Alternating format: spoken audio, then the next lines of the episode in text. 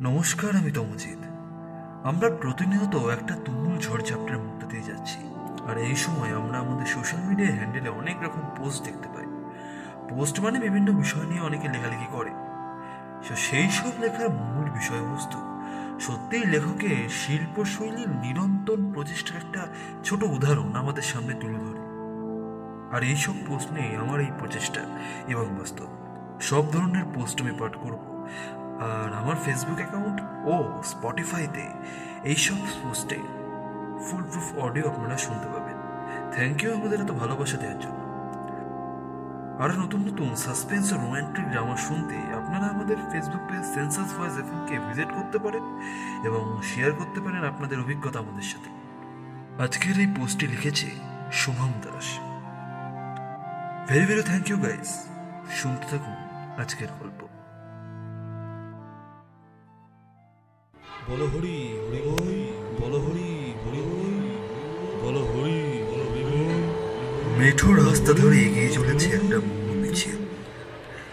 কারোর মুখে কোনো কথা নেই। মিছিলের মুখ একজন বাবা।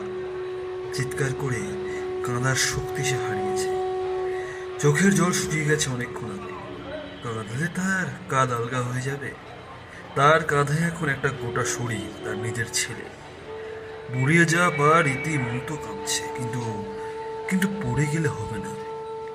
ছেলের নিথর শরীরটাকে ছুঁয়ে থাকার শেষ সুযোগটা সে কিছুতেই হারাতে চায় না। পুরনো সব স্মৃতি ভিড় করে আসছে। ছোটবেলায় মাঠ থেকে আসার পর এই ছেলে এক ঘটে জল নিয়ে এসে দিত। সূর্য মাথায় উঠলে খালি পায়ে দৌড়তে দৌড়তে খাবার নিয়ে যেত। বছর দুয়েক আগে বড় ছেলের কবরের পাশে দাঁড়িয়ে কাঁধে হাত রেখে এই ছেলেই বলেছিল বাবা, আমি তো আছি। এবার তো কাঁধে হাত রাখার মতো কেউ নেই। ছেলের গুলিবিদ্ধ শরীর তো আর কাঁধে হাত রাখতে পারবে না, আর ভার নিতে পারছে না। মেরুদণ্ড বেয়ে একটা ঠান্ডা স্রোত নেমে আসছে। গোটা বাংলা দেখল দু বছরের মধ্যে দুই ছেলেকে হারানোর একটা সর্বশান্ত বাবার ধৈর্য। বাবা কেমন হয় সেটা না জানে একটা আটচল্লিশ দিনের বাচ্চার নিষ্পাপ মুখ। আমরা দেখে গেলাম। কেউ কেউ খেতে বসে চ্যানেল ঘুরে দিতে বাধ্য হলাম। বললাম, এত কষ্ট চোখে দেখা যায় না, গা গলি উঠছে। ব্যস্ত হয়ে পড়লাম নিজেদের মতো করে।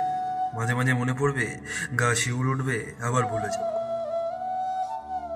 আসলে ব্যস্ততা আমাদেরকে গ্রাস করে ফেলেছে।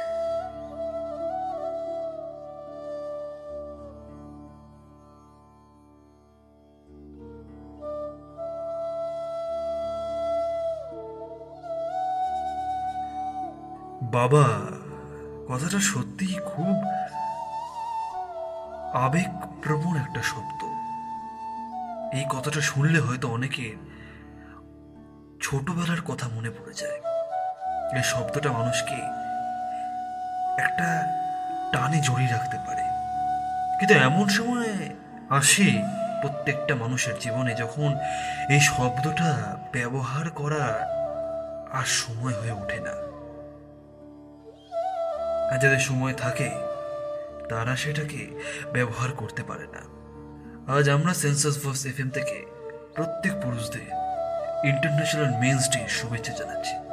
ভালো থাকুন ও সুস্থ থাকুন।